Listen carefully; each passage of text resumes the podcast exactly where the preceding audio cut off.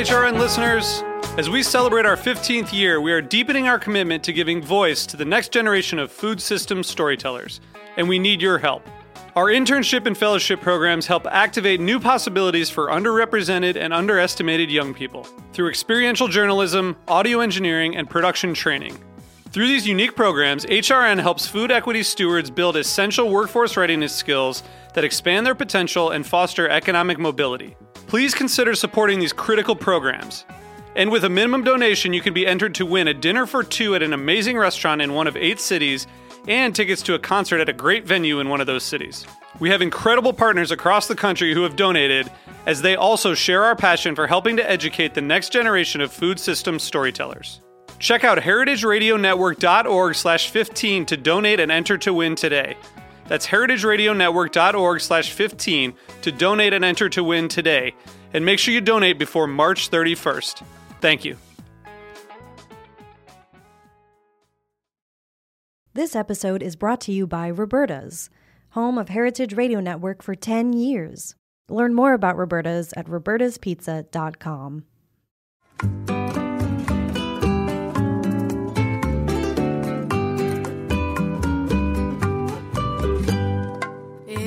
Welcome, everyone, to another beautiful uh, episode of Cooking in Mexican from A to Z on the beautiful Heritage Radio Network. And um, alongside my beautiful mom, Zarela Martinez. and Amaron Sanchez. And, and, and today we have the unbelievable pleasure of inviting to uh, to talk with us and chat about all things Southwestern cuisine. I consider my tío. He's one of the founding fathers of this beautiful Southwestern cuisine movement that started many moons ago. Uh, and of course, we're talking about the incomparable, the brilliant, super uber talented uh, Chef Stephan Pyles. I consider him my deal, my uncle. And just to give you guys a little bit of a background, uh, of course, he's the chef, cookbook author, philanthropist, and educator. And Chef Pyles, Tío Pyles, uh, Tío Pyles has uh, he's one of the founding fathers of Southwestern cuisine. You can imagine. So, over 23 restaurants in six cities in the past 30 years or so. And uh, you know he's he's put a lot of really important restaurants on the map and opened up the world to the beautiful combination of how the Southwest interacts and, and, and kind of has roots in Mexico. And of course, he's I mean winning the award for his PBS TV series. I mean, James Beard Award winner for Best Chef. I mean, I can keep go on and on and on, but I want everyone to please welcome and somebody that I care and I admire very much, Chef Stephan Pyles. Thank you, Aarón and Zarela, for having me today. You you flatter me and embarrass me, but mostly flatter me. keep going, I keep going. I'm thrilled. I'm thrilled to Stephan be and here. I have been friends since 1987. You know, he and I discovered Oaxaca together. We went on this trip and we went to Chiapas. And so we recently went on another trip to Oaxaca and it was so interesting to catch up and to compare our the, the the first trip. But our friendship was the same and even stronger. So it was just a beautiful time. It was spectacular, and uh, you know we, we did see some change there, but it was uh, only in I think the quality of the restaurants, which uh, to be honest was a little surprising. I mean, I, I there was a couple of restaurants, well, one in particular, you know, you could have been anywhere in the world. I was like, wow, this is in Oaxaca, so it's pretty exciting, and. Uh, but but you started at Zarela. You you gave me my push into uh, into Oaxaca, and i I can never think of Oaxaca without thinking of you, Thank you. and your You know, one of the things that we didn't talk about is that in the introduction is how you're like the founder of Texas Southwestern food. Well, I call it. There's there. It's called two different things. As as it's sort of um, evolved, I, it's called different things. One thing is. Uh, uh, Southwest, certainly Southwestern cuisine, but I started calling my my cuisine modern Texas some years ago. So I feel like I'm one of the founding fathers of Southwestern cuisine, but kind of the founding father of modern Texas, just because it's it's very different uh, than And I agree. Southwestern today. So many more And I agree, and, and I think also, uh, Chef, you have been so renowned for your, your, your presentation and your detail to your detail to um, all the small factors that make something so important that makes it actually bigger. Um, I, I, I just think you have such an art for dressing plates and and and, and let them sing visually and of course uh, backed up by flavor. But let's talk a little bit about that. I think it's important to, for people that are listening to understand what are those differences. What distinguishes something uh, southwestern to New Texan? All those good things. Mm-hmm. Well, that's a good question. Um, you know, I think uh, when we first um, started playing around with, and, and, we didn't name it Southwestern, the press did. We just were doing something that was regional. We all, there was a group of chefs, Dean Fearing, myself, Mark Miller, Robert Del Grande, and we were, we were all kind of French trained or classically trained, and then and then we uh, kind of discovered the, the the ingredients and culture and roots of our regions. And I of those of that group am the only only Texan. I'm a fifth generation Texan. So I've always really um, thought uh, thought of it more as Texas than Southwestern. Southwestern originally, you know, was uh, incorporated so much of the Native American uh, influence and, and, and primarily Mexican and uh, and certainly a little bit of the Southern, but Texas cuisine in specific, there's so much uh, a wider range. I think just so many disparate cultures. Uh, certainly, Southern is a big, big part. Fried chicken, peach cobbler, um, you know, foods from Africa. Uh, but there's also a side of it that doesn't necessarily exist in Southwestern, and that sort of cowboy range cooking. You know, open fire cooking, and uh, and so that really says Texas to me. And of course, I couldn't do it without chilies and all the uh, major influences from Mexico. So, and there's even a little bit of a. a, a I know you're you're big on uh, New Orleans now, Aarón, Aarón and uh, there's a bit of a you know in Port Arthur in that part of the state there's a there's a Cajun Creole influence. That's not typical in yeah. southwestern as well. I think it's very important to delineate because I think. you know what, what Chef Mark Miller has done in New Mexico. I think you're. I'm happy that you're making that distinction, Chef, because I think it's important, right, Mom? Uh, mm-hmm. to understand the differences between that. I remember when um, when this whole mm-hmm. movement started. I think John Sedlar was a big mm-hmm. for, force in this, and he had this uh, this his uh, yeah. idea of of uh, salsa and chips was a big blue plate with a, a, with a chip cut in the form of a star, and then this squiggle light of mm-hmm. salsa. That was that was his idea of chips and salsa and huevos, uh, huevos uh, um, a la right. mexicana or huevos rancheros was a soft boiled egg with salsa inside in, in this beautiful little mm-hmm. container. So that was taking it a little bit too much. Yeah. Well, remember John also did the uh, uh, rattlesnake of caviar, and it was uh, it was you know all the typical uh, accoutrement for caviar, the egg and the salad, but it was all. I mean, we decided that had to take three hours just to do one order. I mean, it was like art. It was art, and it tasted pretty good. But yeah, I agree. We we we sometime got a little carried away. Oh, you know, and I did this tamale book with uh, with Mark Miller and John Sedlar, and uh, I always thought of my. Yeah, yes. And I always thought of my mine I was kind of in the middle. You had Mark Miller who was a lot more rustic and down to earth, you know, and then you had John Sedlar up here who were kind of always trying to bring back down yeah. to earth. It was like three different three different versions. Who did the peasant under glass? That yeah. was John, of course. Of yeah. course. He also did the the gold tamale. Don't leave home without it. and what what was that? I don't even remember. But it sounds awesome. I, I, I, remember. I just remember. I just remember the name. Well, I remember that one of my customers went to check it out for me because he was getting a lot of press, Johns. And she came back and, and, and asked how it was. She says, "Well, you know, it's all right. Blue tacos and all." blue, yeah, blue tacos.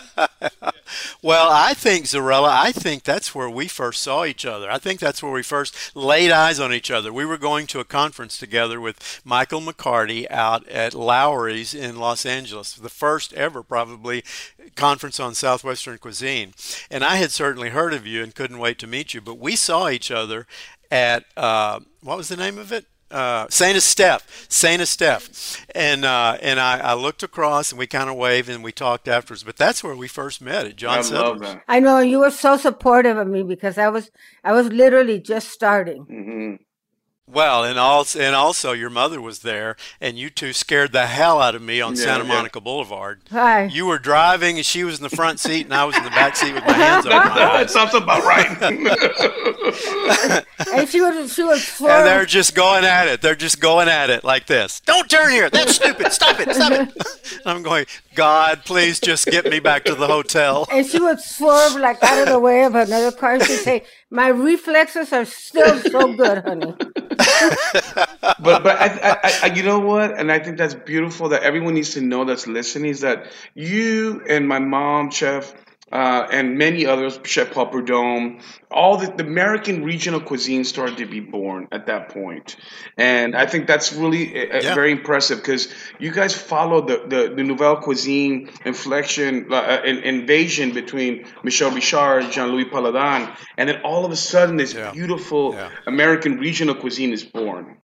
Yeah, it, it really all happened between 81 and 83 or 84. I mean, so many restaurants. And what what what was happening if you if if we're honest is that we were doing French Nouvelle cuisine but with American mm. ingredients. Mm. And then it just sort of finally became a little more Americanized and more rustic and more cultural and and then it became new American cuisine. But we were we all sort of took our our cues from from the French Nouvelle folks yeah. at that day. Except that you know, like the Mexican food was all based on Tex-Mex. You know, at that point where I, where I came on. That's exactly and right. My mom and I came in and started doing regional Mexican food at that first big event that we did at Tavern on the Green, and people didn't know what hit them.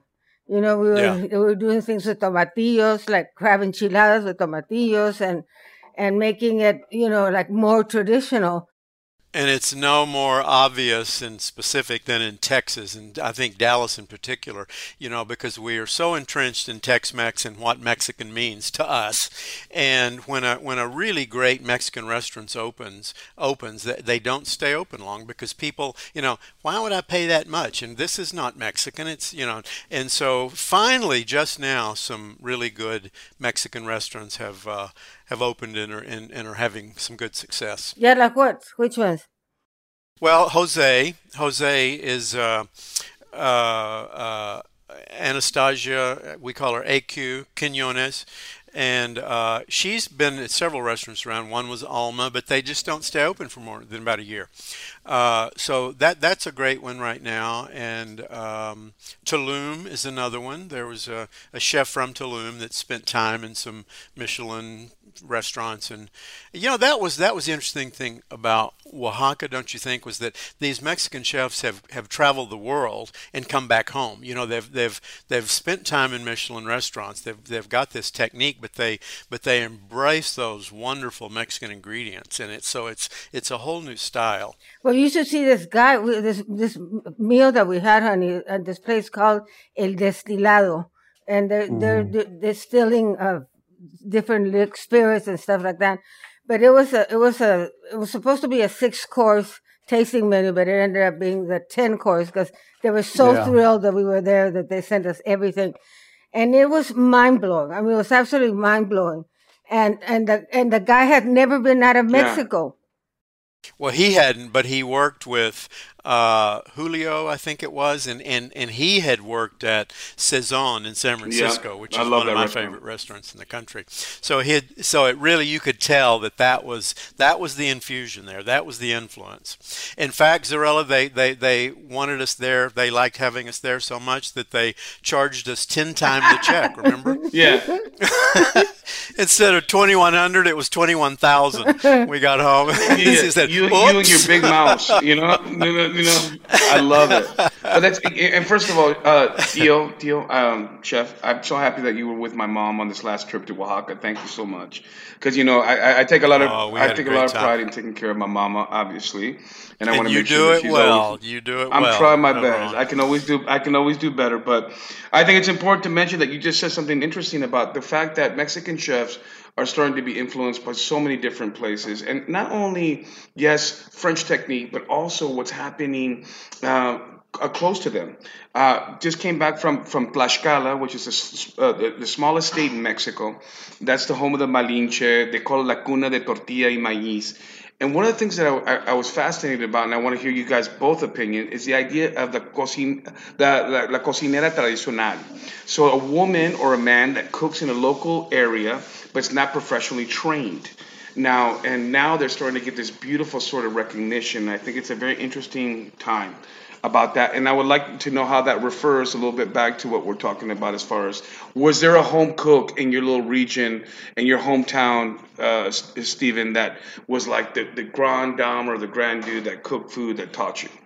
Yeah, my mother. Yeah, yeah, exactly. you know, I, I, was I was raised in a, a, truck stop cafe. Yeah, yeah. So my dad, my dad uh, did you know it was really kind of fry cook and Mexican food, but we did barbecue and fried chicken and that sort of thing. But my mother was the pastry chef, so and, and pastry chef meant you know coconut cake and peach cobbler and lemon and meringue, lemon lemon meringue pie and chocolate ice box pie. So, so yeah, and and my my grandmother was a great cook, and uh, so it was all family. I, you know, there weren't. Uh, there weren't. Uh, I, I think probably in the restaurants, and there weren't chefs back then. We didn't call them chefs, call them fry cooks. Yeah. But they were all yeah, men. Yeah.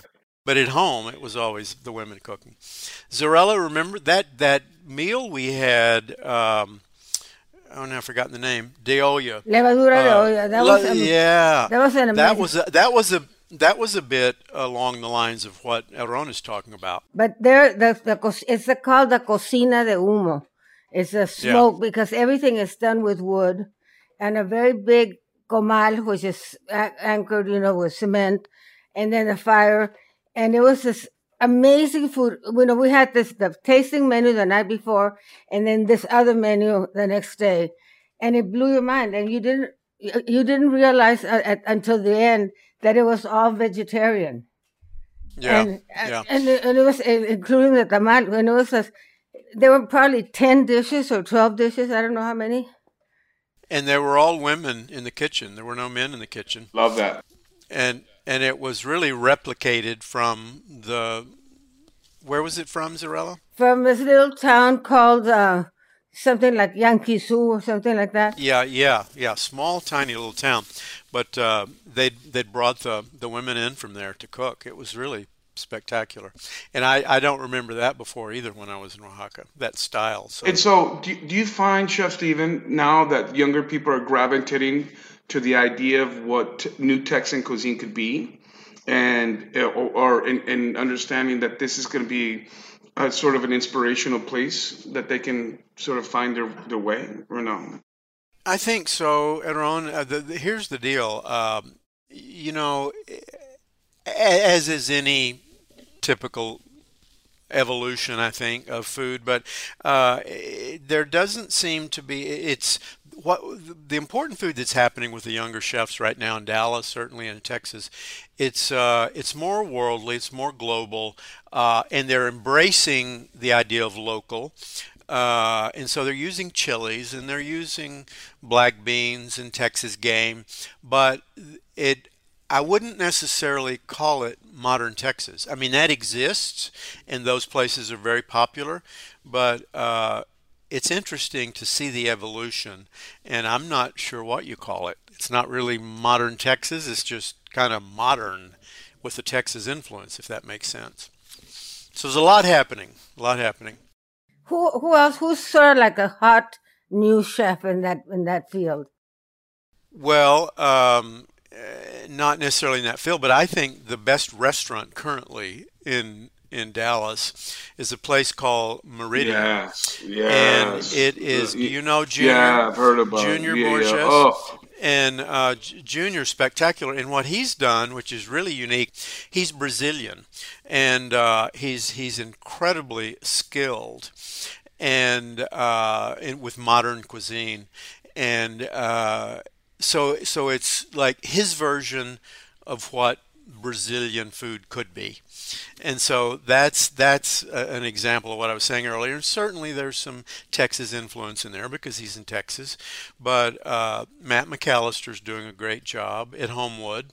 He's uh, and um, uh, Dean's old chef um, Eric Dreyer is now at a place called Monarch. Danny Grant, I think, the two-star Michelin chef out of Chicago, opened Monarch uh, in a building downtown, and that's very popular.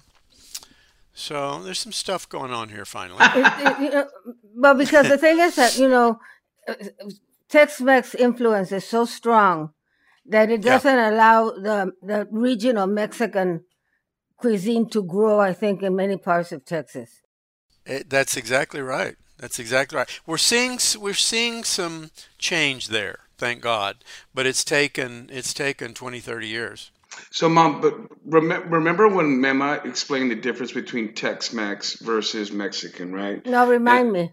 Well, which I mean, well, I remember having this conversation. She said basically it was when Mexico and the the, the, border was porous. Uh, Texas ranchers or, or cowboys would come and work in Mexico. They liked aspects of the food. Maybe some of it was a little spicier than other. And then to your point, Chef uh, Stephan, as far as like the open air cooking, and they started using flour tortillas instead of corn and green chilies that were milder, and these sort of things started happening. No, you know, and, and so this sort of beautiful new uh, sort of style of Mexican cuisine was born, or Tex-Mex was born. Yeah. Kind of thing. No, that's that's that's great. And and um, I was always asked early on what the difference between Southwestern and Tex-Mex was, and my answer was much simpler. Fifteen dollars. and thank Mark, thank Chef Mark for that, and that's what, and that's why I work. He was, he, I work for him, so I know. Mm-hmm. That's, so. that's hilarious. you know, when when I first came on on the scene, the Fodor's. I repeat this, but uh, maybe not here yet. Uh, the Fodor's of that year in 1983 said the Mexican food that's available in the United States bears the same uncomfortable resemblance that a howling monkey has to man. wow. A lot's changed. Who said that? It wasn't the Fodor's guide. Oh, photo. Okay. But a lot's changed, though. It's the point. Pretty, right? pretty, pretty brilliant. Well, I recently got an, an, an uh, a, a call for somebody that's going to, doing a book on burritos, and they wanted to say, tell me that it was invented in El Paso. I said, I don't think so. You know, burritos is a cowboy. What, it's a cowboy thing that that was their sandwich that they would take on on their saddlebag, you know, to eat for lunch. Yeah. Mm-hmm. But it is a Texas invention. Yeah, absolutely. And I and I think yeah. the biggest uh, I think the biggest difference is that the burritos where we're from don't have any cheese or rice. It's just the meat, the the chile colorado, and the flour tortilla wrapped. It's not necessarily all that other accoutrement and all that. No. Uh, the, the, the, chorizo with egg. I remember yeah, when I mean, I yeah, a, that, yeah. When I was a social worker, there was uh, for breakfast around nine o'clock. The the women would come in with a little basket of burritos to sell either beans with cheese and jalapeno or or um, chorizo with egg. It was it was so good, but it was just like a snack. It wasn't like this gross thing that they give you now. Mm-hmm. And I can't imagine Tex-Mex without. We talked about this, the cheese. I mean, everything yeah. has twelve layers of cheese. Yeah, yeah. And and then the combination plates. Yeah. Uh huh. I yeah. remember when I had that big contract for GTE that we had to feed, I think, 3,000 people. Like, and we had, they had this party one time and it was, we had to do combination plates for everybody. So you just imagine a, a home cook making a combination plate. Enchilada, chile relleno, carne tan everything. It was, I mean, at the end, we were making the chile rellenos and sticking our hands in the boiling fat and putting on and not feeling anything. Exactly. Uh, you can, a chef is born. Exactly. you, you, can thank San Antonio for that. I think in a lot of ways. I think every time I've been to San Antonio, it's always been this place where it has tons of combo platters. you know what I mean? Yeah. And a lot yeah. of cheese, which is nothing yeah. wrong if that's your, if that's your bag. But you know what I mean? I just think. Well, I remember. I remember when I opened the little taqueria in Las Vegas. Uh, it's still there, called Canyonita. But I, you know, I'd spent so much time in Mexico City at the taquerias, and I wanted to do something you know, as authentic as I could. And people would come in from uh, Mexico City and they would say, "Oh, this is so great! I haven't had this since I left Mexico City." People, somebody would come in from San Antonio and say, this isn't Mexican. there you go, totally. You're like, really? I know. I mean, the puffy taco. Do I have to say more? Yeah. You know what I mean? What did you have there, and what kind of stuff did you have in the in that menu? We had, uh, you know, several kinds of tacos, but they were, you know, uh, we, we made the masa there. And so it was typical, uh, you know, three different tacos that you might have, maybe with a little bit of innovation. Um, but uh, I tried to do kind of the best of you know, like you, you go to Mexico City and you, you, you find a place that does nothing but empanadas, one that does nothing but tamales, one that does nothing but tacos. So we did we did a little of each of those, uh, but just kind of as on its own. We didn't want to have to. We ended up about six months later putting, you know, beans and rice with everything, which I didn't want to do, but you have to do it.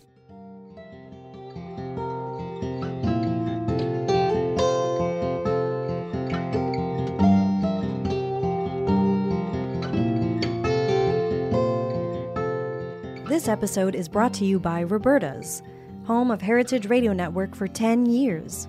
Roberta's was founded in Bushwick in 2008 and has become one of the most iconic restaurants in the country. HRN made its home inside of Roberta's in 2009, and together they have become part of the DIY fabric of the neighborhood. Roberta's, the pizza restaurant, is open for lunch and dinner seven days a week and serves much more than just the famous wood fired pizzas. Their team dreams up new salads, pastas, and sandwiches on the regular.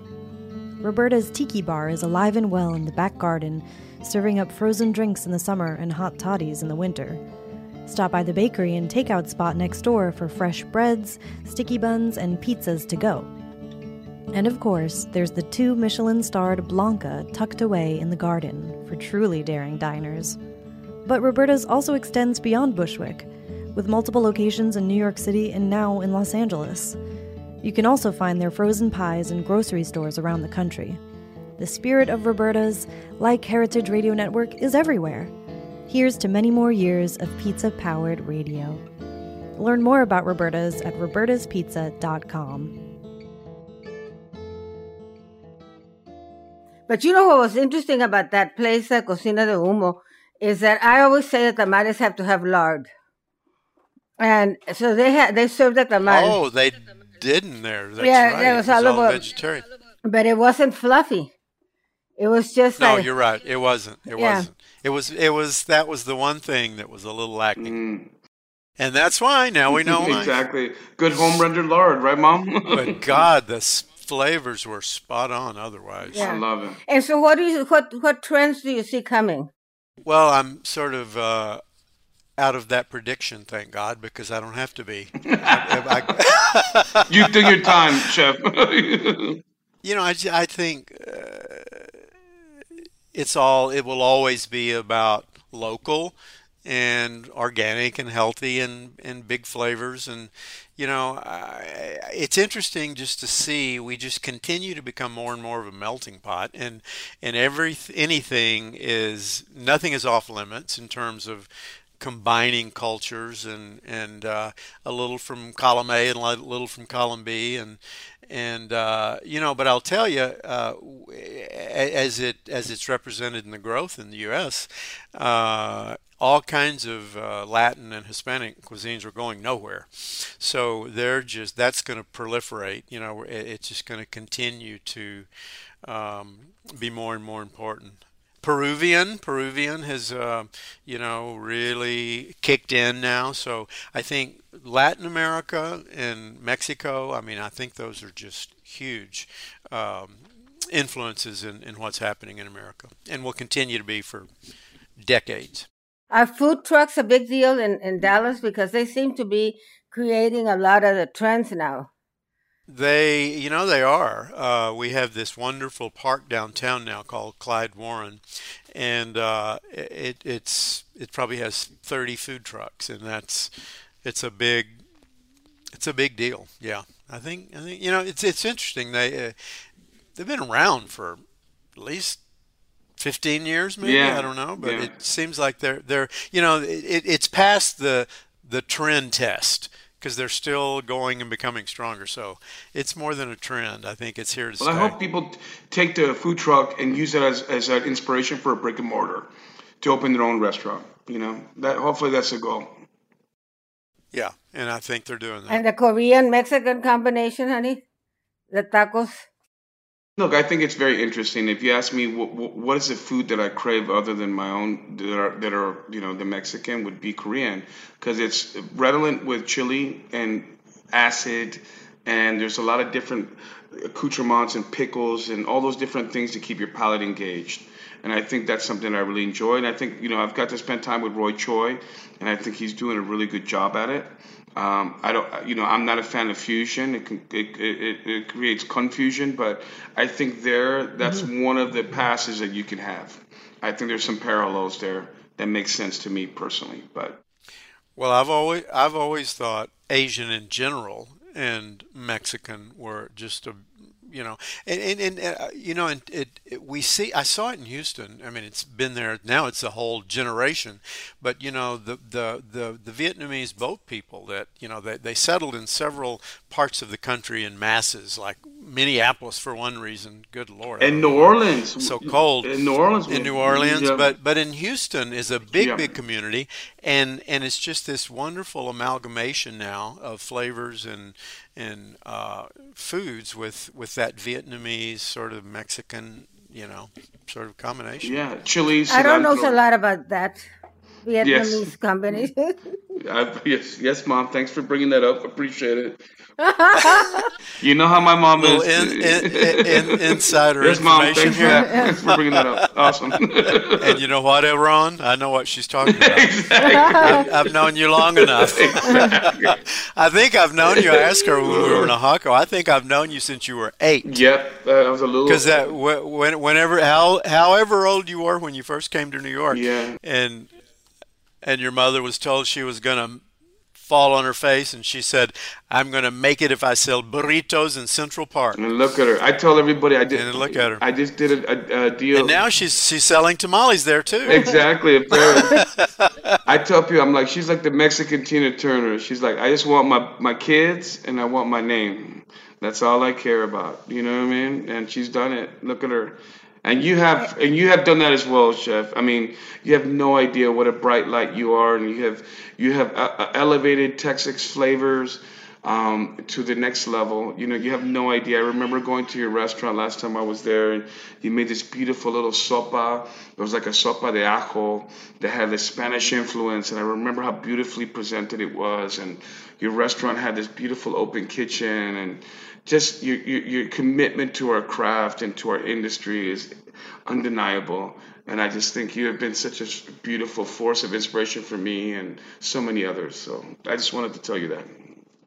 Well, since we're on that wagon, I will tell you that I have never been prouder of anybody than you to see, you know, where you came from and, and, and where you've ended up. You haven't ended up, you're still going, but where you are now. And uh, it's, it's just amazing you know and, and when i when i tell people about zarela and they say yeah i think i've heard yeah yeah i know zarela. and then i say her son is Aarón Sanchez. Oh yes, of course we know him. So the same thing happened with, with my mom because is this Zarela great? Yes, but have you met Aida? You know? so you're right in the middle, Zarela. tell, tell, tell, tell everybody the story of uh, of your squash blossoms. Oh, so uh, I lived. I had this great house out in Oak Cliff, and uh, and her mother came in for. I, I have these big July Fourth parties every year, mostly for my staff. I had you know 120 staff and all their friends, and so we had these big parties, and uh, and so they came in the day before, and I had this really beautiful garden. I don't know, it was like quarter of an acre or something, and but I had all the squash were in blossom. It was just this beautiful beautiful uh, orange sort of canopy. And, and canopy, yeah. yeah. And so uh, and so I couldn't, you know, I was. I thought, what great timing to have this party and this this beautiful, all these beautiful blossoms. So we were trying to decide what to have dinner that night, and uh, and Aida had slipped out, and I didn't even know it. And she went to my garden and raped it she took every every squash blossom there that I was saving for you know this presentation in my party room, and and made this I must say very delicious squash blossom soup. And uh, but without check so, without checking with you, by the way, just you know, yeah, without checking. She went she yeah, went rogue. Uh, uh, she went yeah. rogue. yeah, yeah, yeah, yeah. So so it's she's she's mentioned in my first book and and and the recipe I uh, I credit her with. Oh, that's wonderful. That's wonderful. Well, the, the main entertainment of that party was his friend of Stephan's, who had a mm-hmm. knockout body, and mm-hmm. she would go in and change into different bathing suits every fifteen minutes, and parade all around. That's very, very Dallas. yeah, very, very, very, very Dallas. Yes. And, and, then her daughter started doing no, the but the, but yeah, that's the funny thing. Her daughter would do the same thing by the time she was 10. Yeah. She was, we, we, we, would see Clarissa would disappear, the daughter would disappear. They would both come out in different two piece swimsuits. I love it. I'm happy. To, I'm happy they enjoyed their body. Are you still entertaining a lot or no? Uh, not that way. I'm doing dinner parties. I'll tell you, I have enjoyed cooking more in the last year since I've kind of semi-retired because I'm actually cooking in the kitchen. You know, I mean, before when you have all those chefs, you know, you don't really cook that much. You do a charitable dinner, and they the restaurant brings it over. So I'm actually, you know, in the kitchen cooking, and it's a great fun. So I'm doing these fun dinner parties for you know 10, 12 people, and uh, you know, seven courses, and so it's fun. Yeah, and, and, a lot of fun. And one of the things that I want to do, and I was telling this because you know of my scholarship, I'm just going to do a shameless plug for the Aarón Sanchez Scholarship Fund. But I think one of the things that is important for the kids to know is I think the culinary schools need to do a, a, a tree of all of American regional chefs and be able to see where all these wonderful chefs have come from. So imagine how many people have come from my mom's kitchen and your kitchen, Chef Stephan, and all of this. So I think to give some nice perspective to see this beautiful family tree of chefs and how much influence you have imparted. And I think that's what something that's important that needs to be. I think it's a great you know? idea. I like that. Yeah, and, and I yeah. and I've never seen that really. I've never seen that in curriculum. That's a great idea, honey. No, and it's true. It's because like you know, I mean, I work for Douglas Rodriguez. I work for Mark Miller and Paul Prudhomme. Think about all these beautiful chefs and it's same like in football. You know, these coaches have all these wonderful coaches that go on and do things that are great, right? So it, something should be created like that to pay further homage to you, Chef Stephan, and all your contributions and continued contributions, and my mom, and that paved the way for so many people. Well, you know, I mean, just getting back to your scholarship program very fast. I was talking to somebody at that Levadura de Olla, the the sous chef there and I mentioned your scholarship, and she immediately ran and got a piece of paper and wrote, oh, looked oh, yeah. you up, looked you up, and said, I, I want to, I want to have my son apply, or, or her daughter, I guess, because it's all women there. So it's you're doing a beautiful job, honey. You know, with a with a with a scholarship program that you have, and I'm so proud of you. And I'm so happy that we were all together for a little while because now the time this has been great. I can't thank you both enough. This is uh, thank you, Chef. It's been Stephan. very special. I lo- you know how I love your mother, and um, I can't wait to. We should all go to Oaxaca. let's do it up. Well, we're gonna have to because I, I I have to I have to move her in there, so you're gonna help me with that. Oh yeah, okay, I'll help you. I of will course. help you. And I just wanted to remind everybody who's been our guest this this beautiful podcast. We've been talking about southwestern cuisine, and we kind of also defined, I think, uh, what New Texan uh, cuisine is all about. And of course, we have the pioneer of that, uh, my tío, somebody that is very important to our family, and of course, my one of my mom's best friends and colleagues, uh, Chef Stephan Pyles. So thank you so much for being with us.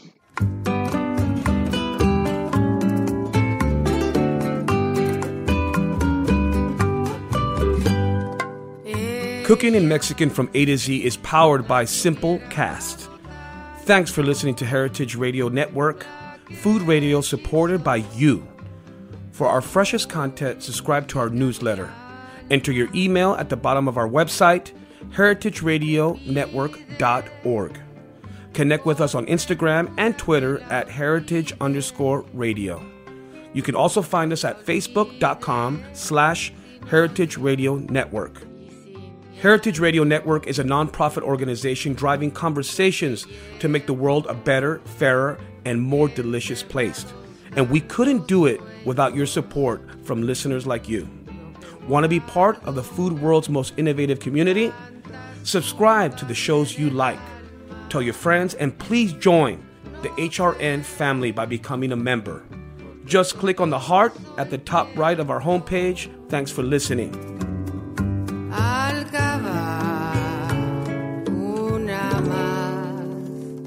en mis entrañas.